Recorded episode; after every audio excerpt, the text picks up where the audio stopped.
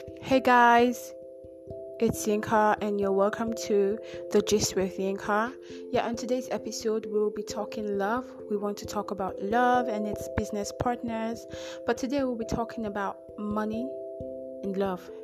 Is love really everything? Do you need money to sustain a relationship? Is um love able to cover for everything?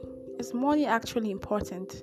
So, on today's episode, we'll be discussing all of that, and I really, really hope that you enjoyed. I love you.